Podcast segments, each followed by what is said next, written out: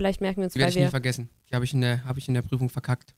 Ja, aber jetzt besprechen wir es und ihr werdet es nicht vergessen, weil wir es vergessen haben und deswegen Echt so. ansprechen. Äh, Aldolase A vielleicht deswegen, weil wir den Glucose. Glykolyse ist irgendwie so der gefühlt der wichtigste Stoffwechsel. A ist der erste A-Team. Buchstabe im, genau, A-Team.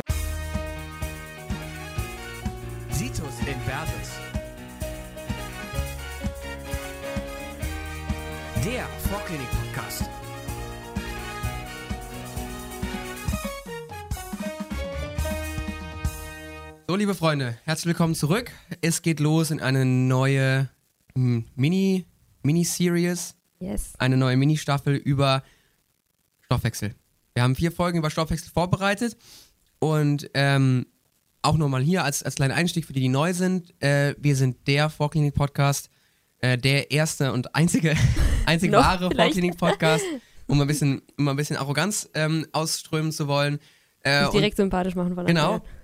Wir sind ähm, Klinik- und Vorklinikstudierende aus der Region Heidelberg und wir haben uns gedacht, das ist da, da ist eine Marktlücke, das, das, die müssen wir füllen und machen das jetzt schon seit, seit ein, zwei Jährchen und äh, sind sehr motiviert, da mit euch jetzt in den Stoffwechsel einzusteigen.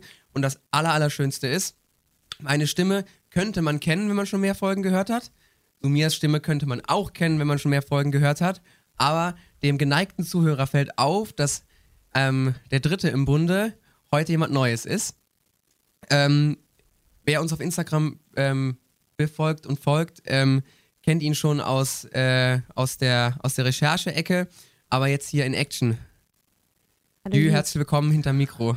Hallo. Herzlich willkommen.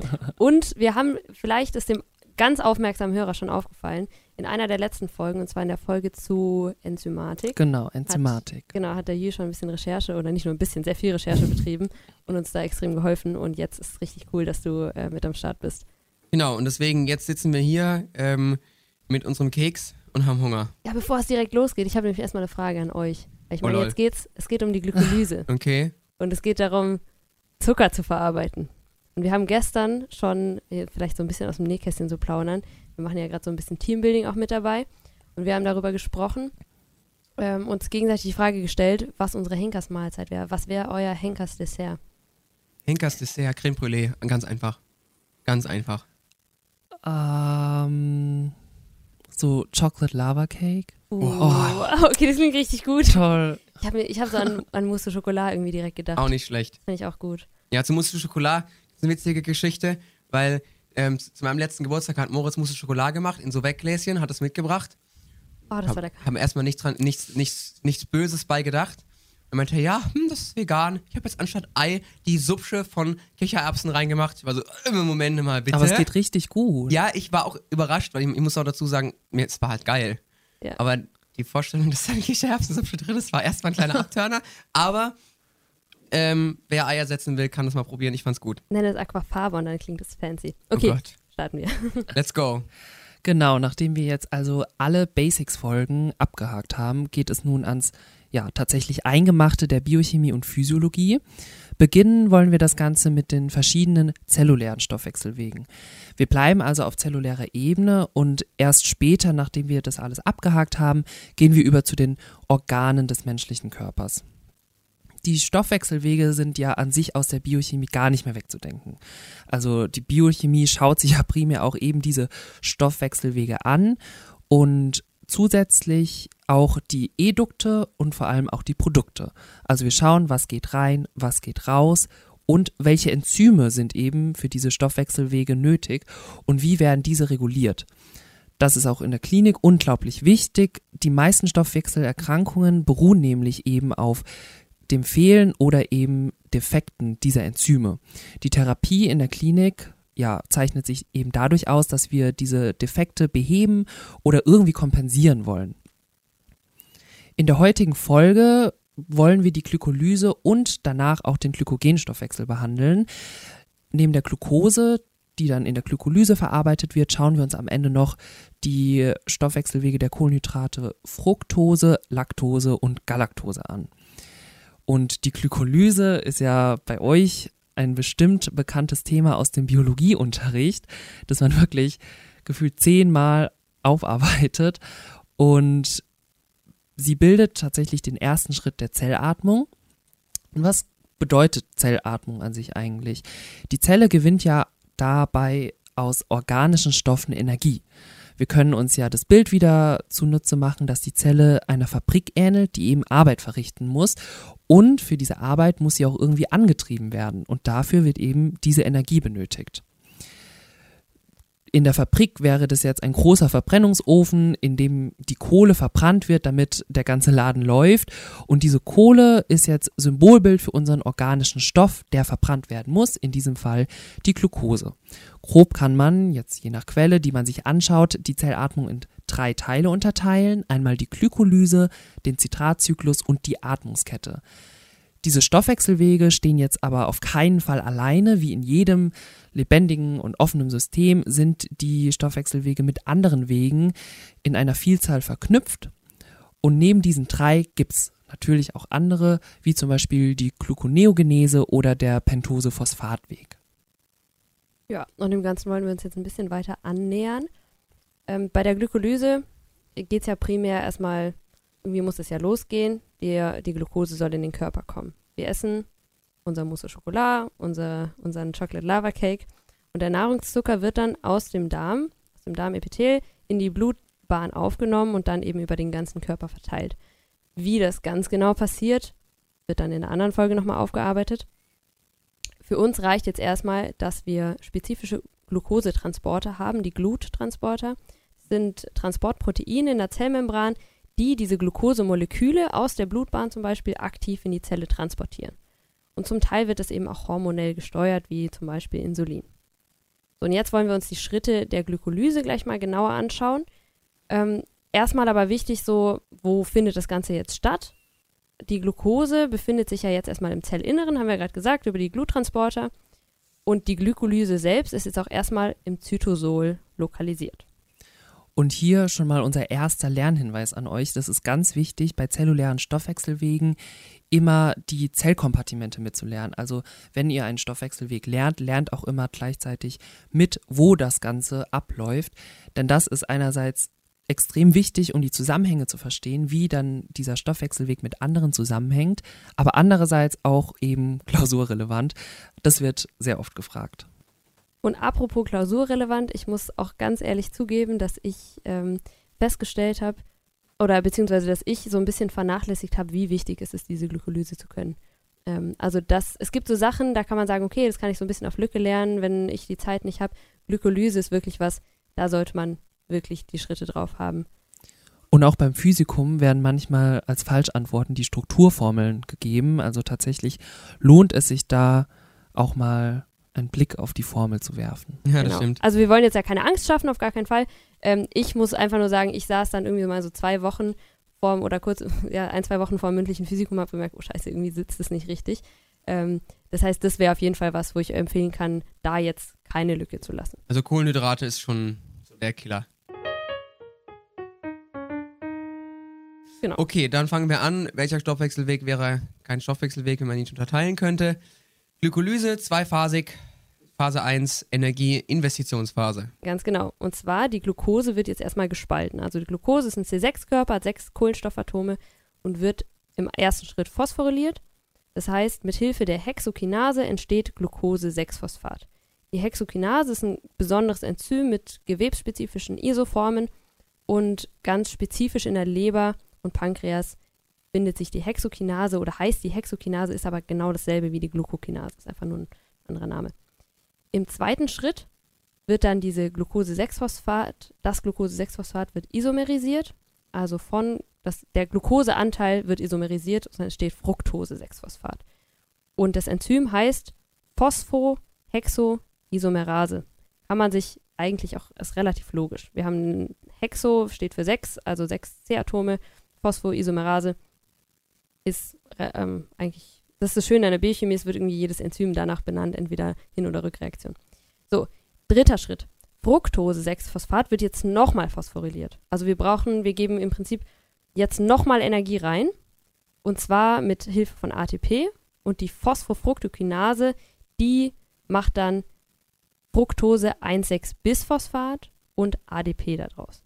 Und diese Phosphofructokinase ist jetzt ganz, ganz zentral hier. Das ist das Schlüsselenzym der Glykolyse.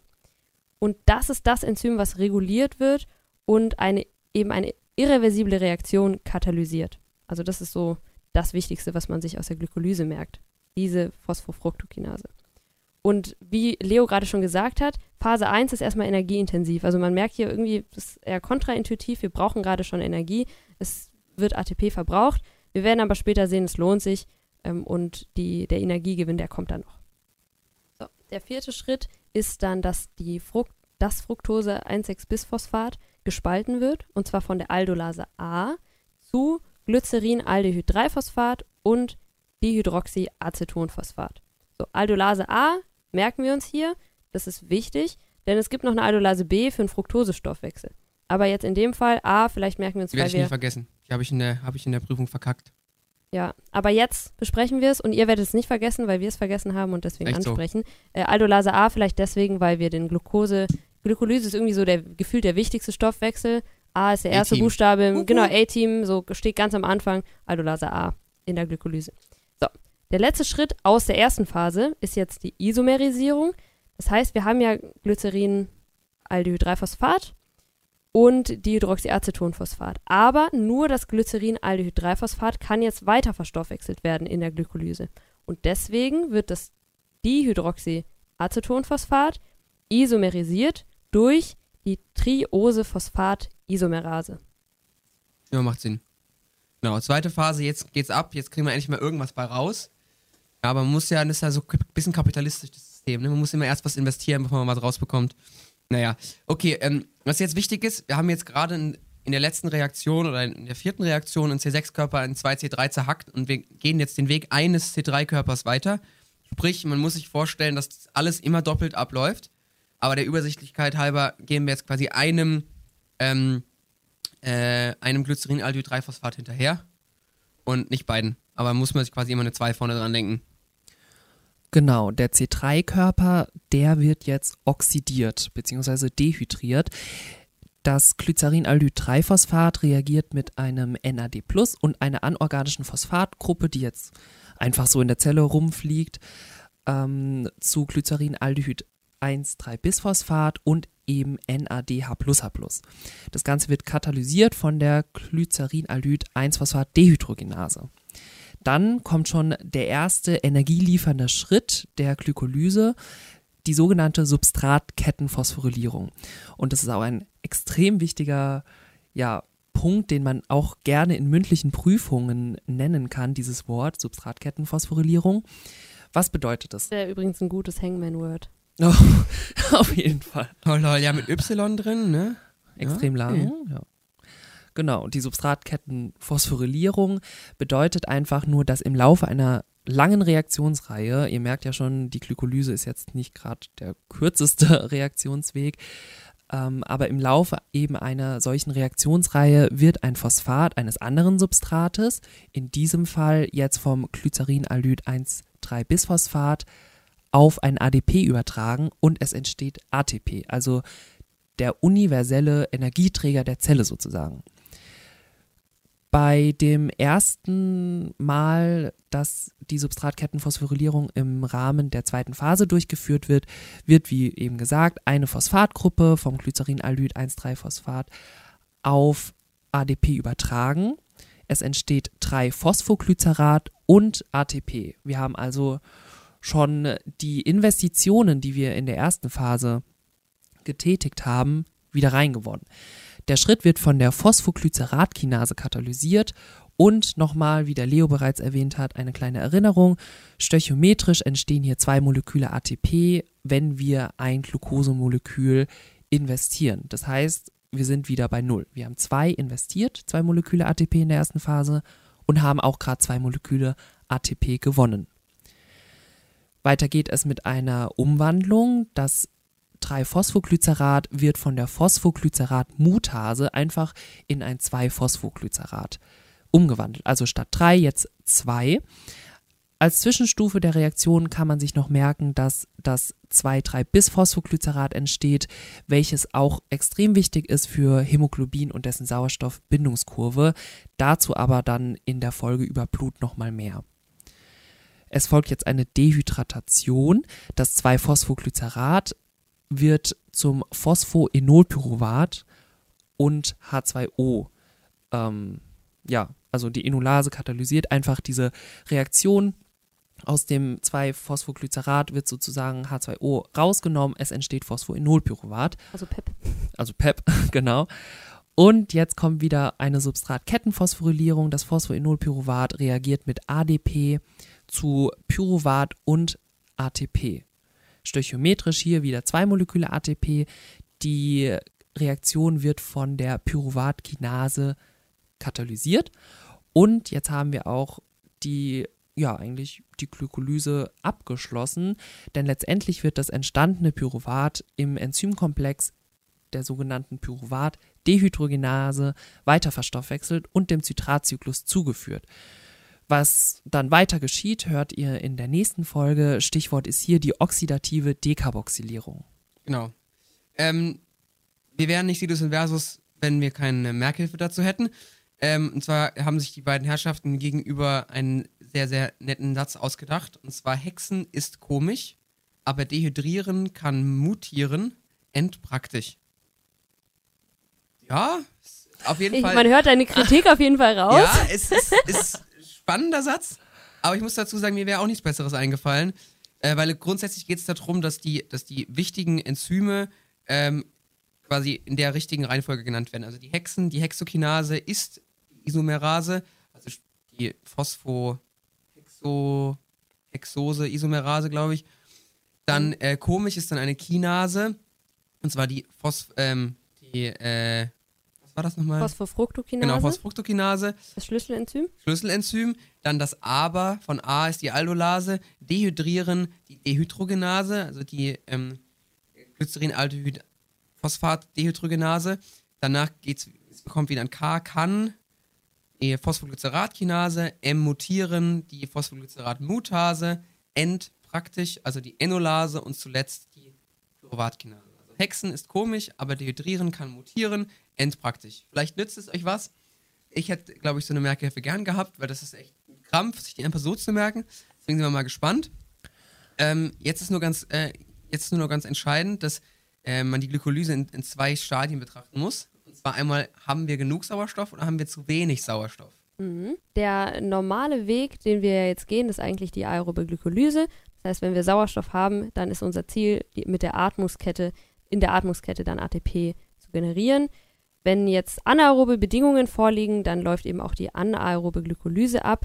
Was bedeutet das jetzt konkret? Pyruvat wird mit NADHH+ über die Laktat oder mit Hilfe der Laktatdehydrogenase zu Laktat und NAD+ umgewandelt. Ja, und jetzt die Frage, warum machen wir das überhaupt? Weil das ja äh, ein bisschen schwierig für alle die, die noch ähm, quasi das, das äh, Schulwissen, wie ihr meinte, aus der Atmungskette noch haben, wissen, dass die Atmungskette ohne Sauerstoff nicht abläuft. Ja, das kommt alles noch in zwei Folgen in aller Ruhe, aber ich gehe mal davon aus, dass die meisten das einfach schon mal gehört haben.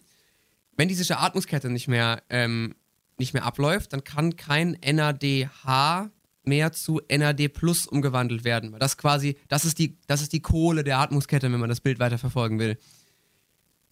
Ist ja grundsätzlich erstmal nicht schlimm, weil ich die bleiben ja trotzdem da, die, diese, diese Energieäquivalente. Problem ist aber nur, dass irgendwann ist, wenn die Glykolyse weiter und weiter und weiter läuft, alles NAD plus zu NADH umgewandelt. So. Ist ja auch grundsätzlich erstmal auch mal kein Problem, aber das bedeutet, dass die Glykolyse am Anfang der zweiten Phase stehen bleibt. Bedeutet, ich kann keine Energieäquivalente mehr aus der zweiten Phase gewinnen. Was ja in dem Sinne doof ist, weil in der ersten investiere ich, investiere ich, investiere ich, kriegst aber hinten nichts bei raus. Das ist natürlich ein bisschen kacke. Und das Einzige, was fehlt, ist dieses doofe NAD+. Und deswegen hat sich halt eben genau die Natur diesen, diese Laktatdehydrogenase ausgedacht. Sprich, ich wandle dieses NADH wieder zu NAD zurück um. Da, dabei geht halt Pyruvat drauf, von mir aus, aber gerade wenn die Zelle übel am Schwitzen ist, weil sie keinen Sauerstoff mehr hat, ist es ja relativ egal. Hauptsache Energie. Und deswegen heißt es halt quasi alles dafür tun, dass diese, dass diese Glykolyse läuft. Wenn ich später wieder ein bisschen runtergekommen bin und wieder genug Sauerstoff habe, kann man dieses Laktat auch zurück zur Leber schieben und die Leber kann das wieder zurück zu Pyruvaten machen und NADH gewinnen, also alles fein, es ist nicht komplett verloren, aber akut brauche ich es halt nicht. Und deswegen ist halt die Idee, Glykolyse am Leben erhalten. Alles dafür tun, dass ich wieder NAD plus kriege, um wieder äh, den, den Laden am Laufen zu halten. Und deswegen gibt es da quasi so ein bisschen diesen, diesen kleinen Umweg, um so eine kleine Sauerstoff, Sauerstoffschuld zu überbrücken. Das ist eigentlich, eigentlich ganz nett, aber ähm, kann, kann für Verwirrung sorgen. Ist aber eigentlich nur so ein kleiner Nebenweg. Und so schlecht ist die Bilanz tatsächlich gar nicht, wenn man sich ähm, chemisch die Reaktion von einem Glukosemolekül zu zwei Laktatmolekülen anschaut. Da ist das nämlich eine extrem stark exergone Reaktion und die dabei frei werdende Energie kann dann über Zwischenschritte auch in ATP konserviert werden. Das heißt, das ist eigentlich eine Win-Win-Situation für die Zelle. Sie regeneriert zum einen NAD+, aber kann auch kleine Mengen an Energie wieder regenerieren. Genau, und wo wir schon mal bei Bilanzen sind, können wir auch die gesamte Glykolyse zu einer kurzen und knappen Bilanz zusammenfassen. Das ist ja so, dass wir mehrmals erwähnt haben, dass alles, was die Zellatmung betrifft, sich auf die Energiebereitstellung für die Zelle konzentriert. Also wir wollen wirklich Energie für die Zelle generieren. Das heißt, wir stellen auch, um alles ja, zusammenzufassen, in eine Energiebilanz auf. Ich schaue, was stecke ich rein, was bekomme ich raus. Und so können wir auf einen Blick sagen, aha, ich muss so und so viel investieren an organischen Stoffen. Wir erinnern uns an die Kohle aus der Fabrik am Anfang der Folge und erhalte so und so viele Moleküle ATP. Im Fall der Glykolyse ist das jetzt so, dass wir, wie bereits erwähnt, ein Glukosemolekül investieren in der ersten Phase und auch zwei Moleküle ATP. Wir erhalten aber ja in der zweiten Phase vier Moleküle ATP. Das heißt, die Nettobilanz beläuft sich auf zwei ATP-Moleküle. Wenn wir das Ganze weiterführen und auch die restlichen Schritte der Zellatmung beachten, können wir feststellen, okay, mit ein bisschen rumgerechnet, dass auch bestimmt in den zweiten und dritten Folgen der Reihe behandelt wird, ein Glukosemolekül liefert uns 32 Moleküle ATP. Das könnt ihr euch schon mal vorab so als Faustregel merken. Ja, ist schon krank. Ja, also das ist schon, schon ein bisschen mehr als die zwei aus der ersten Runde, deswegen ist es schon sehr wichtig. Aber welcher Stoffwechselweg bitte nicht reguliert, weil es ist natürlich auch sehr wichtig, dass ich eben, wenn ich schon die Möglichkeit habe, Glucose so krank zu verbrennen, dass ich es nicht unnötig mache. Und deswegen gibt es halt sehr, sehr viele Möglichkeiten, da zu interferieren und Gas zu geben und anzuhalten und was weiß ich. Und ähm, das ist auch sowas, ich glaube, das wird noch mehr gefragt als die eigentliche Glykolyse selbst. Ja. Ich habe das ja vorher schon so ein bisschen angerissen. Also alle Reaktionen bis auf drei der Glykolyse sind reversibel, also können in beide Richtungen ablaufen. Und diese drei sind jetzt aber wichtig, und zwar die Hexokinase, die Phosphofructokinase und die Pyruvatkinase. Und diese drei Enzyme sind eben alle nicht reversibel oder die Reaktionen sind nicht reversibel, aber regulierbar. Die Genexpression dieser Enzyme wird jetzt eben hormonell und chemisch gesteuert. Auf der einen Seite das Insulin und die freie Glucose, die induzieren die Expression dieser Enzyme, ist ja auch klar. Das heißt, es sind Anzeiger für viel Energie, viel für frei verfügbare Energie im Prinzip. Und CAMP hemmt jetzt auf der anderen Seite die Expression. Könnte jetzt vielleicht irgendwie verwirrend sein, wo kommt jetzt das CAMP her? Gehen wir gleich nochmal genauer darauf ein. Dann ist es so, es gibt eine allosterische Re Regulation. Was heißt es jetzt nochmal genau?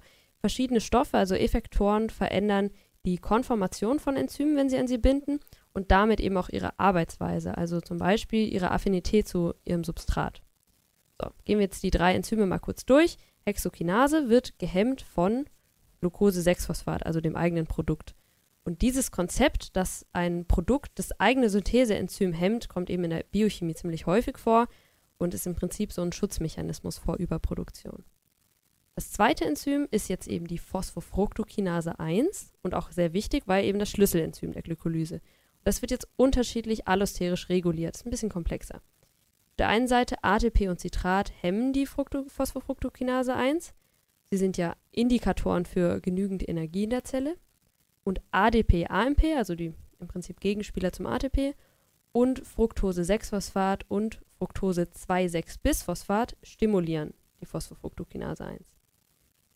Auch dazu gleich nochmal weiter im Detail. Das dritte Enzym ist jetzt die Pyruvatkinase. Die wird durch Alanin und ATP gehemmt. und durch Fructose 1,6-Bisphosphat stimuliert. Da könnte man sich jetzt auch fragen, wo das Alanin auf einmal herkommt.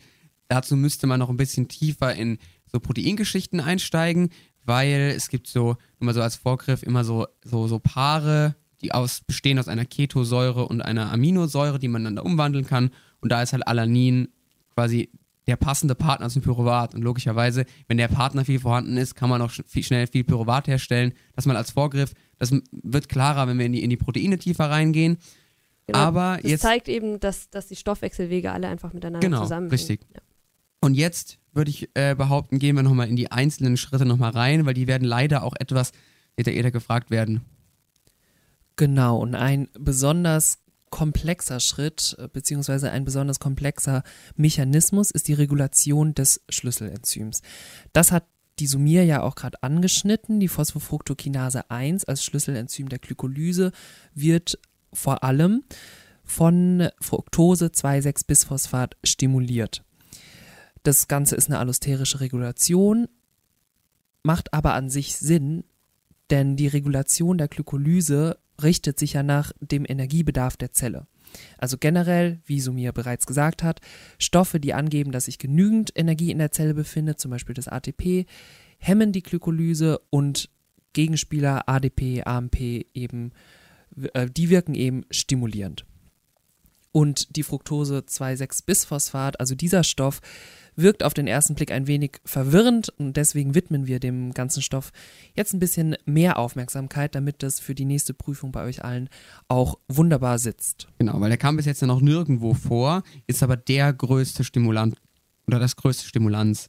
Ähm, Worum es geht, dass ähm, dieser, dieses Fructose 2,6-Bisphosphat entsteht dann quasi an so einem Nebenweg. Bedeutet, wenn wir viel Fructose 6-Phosphat haben, und Fructose 6-Phosphat ist ja ein, ein Zwischenschritt der Glykolyse, dann schnappt sich das ein anderes Enzym, und zwar die Phosphofructokinase 2. Sehr wichtig. Und ähm, hängt da auch mit AT unter ATP-Verbrauch ein Phosphat dran, aber halt eben ans zweite C und nicht ans erste. Deswegen kann, kann dieser Stoff auch nicht weiter in der Glykolyse verwandt werden. Aber ist dann eben ein super, super großer ähm, Aktivator der Phosphofructokinase 1. Und ohne diesen Aktivator funktioniert die kaum, muss man einfach sagen. Abgebaut wird das Ganze dann wieder hydrolytisch unter Abspaltung des Phosphatrests zu Fructose-6-Phosphat. Also ich verliere bei der ganzen Reaktion schon ähm, eine energiereiche Bindung, aber ähm, es ist halt sehr, sehr wichtig für die Zelle, dass man diese, ähm, dass, dass man das nur dann abbaut, wenn man es auch gerade wirklich braucht. Weil es wäre ja super Schwachsinn, unsere Kohle zu verheizen, wenn wir gerade gar keine Wärme brauchen. Das wäre absolut riesen Schwachsinn. Und deswegen ist es sehr, sehr wichtig, dass wir da sehr effizient arbeiten. Man hat festgestellt, dass dieses ähm, Enzym für die Synthese und den Abbau tatsächlich ein großes sind. Also das sind ein Enzym mit zwei Untereinheiten. Ähm, und das nennt man dann ein bifunktionelles Tandem-Enzym. Und naja, quasi so wie es, äh, so wie es quasi der Name sagt, ähm, kann das beides. Was sehr wichtig ist, dass dieses Enzym äh, in verschiedenen Organen verschieden reguliert ist, ähm, was ähm, quasi darauf ankommt, ob man, äh, ob man quasi gerade in der Leber ist, die ja mehr so für Speichern da ist, oder fürs Herz, wo gerade der Punk abgehen muss, wenn wir gerade am Laufen sind. Genau, und in unserem Fall dieses bifunktionelle Tandem-Enzym, PFKFB sozusagen, also einfach nur die zwei Enzyme von Synthese und Abbau zusammengeschrieben, die Phosphofructokinase 2, Fructose 2,6 Bisphosphatase. Woher weiß die jetzt eigentlich, ob sie jetzt gerade Fructose 2,6 Bisphosphat abbauen oder aufbauen soll? Also das ist ja ein Enzym, katalysiert aber gegensätzliche Reaktionen. Und das weiß dieses Enzym eben durch die körpereigene hormonelle Regulation, denn das Enzym unterliegt diesem Kammspiegel, also der intrazellulären Kammkonzentration, von der wir es auch schon hatten. Ganz kurzer Zwischen, äh, Zwischenbemerkung. CAMP und CAMP sind genau das gleiche, es sind einfach verschiedene. So ein bisschen Genau. so ein Biochemie, Biochemie-Ding, glaube ich. Ja, Ja. genau. Also nur, dass ihr nicht verwirrt seid. CAMP, CAMP ist dasselbe, je nachdem, was ihr verwenden wollt. Genau, und dieser Kammspiegel eben wird wiederum, wie bereits erwähnt, hormonell gesteuert. Ja, genau. Wie ihr bereits vielleicht feststellen konntet, dieser Kohlenhydratstoffwechsel unterliegt eben ganz, ganz vielen Ebenen und durch die wollen wir euch jetzt einmal führen. Hormonell haben wir auf der einen Seite das Insulin und das wiederum senkt den intrazellulären Kampfspiegel, indem Insulin die Phosphodiesterase 3b stimuliert. Die Diesterase spaltet dann das Kamp wieder zu AMP und eine kampabhängige Proteinkinase A, die auch extrem wichtig ist für alle möglichen Stoffwechselwege, wird dadurch inaktiviert. Die braucht nämlich das Kamp, um zu arbeiten. Auf der Gegenseite hormonell stehen Glucagon und Adrenalin. Die beiden haben einen beta-adrenergen Rezeptor, den ihr ja auch schon aus der Folge der G-Proteine kennt. Der ist wiederum GS-Protein gekoppelt. Das heißt, eine Adenylatzyklase wird stimuliert und dadurch wird die CAM-Produktion angeregt und damit auch die ähm, ja, intrazelluläre CAMP-Konzentration in die Höhe getrieben. Genau, jetzt wollen wir diesen Weg des CAMPs weiter verfolgen. Also CAMP stimuliert, wie bereits erwähnt, eine CAMP-abhängige Proteinkinase. Und was phosphoryliert die jetzt? Also es liegt ja im Namen, eine Kinase, die phosphoryliert eben andere Proteine und in unserem Fall eben dieses, ja, sagen, umwobene Tandem-Enzym, das wir gerade besprochen hatten. Liegt das Tandem-Enzym jetzt in phosphorylierter Form vor, also wir erinnern uns, CAMP-Konzentration ist in diesem Fall erhöht.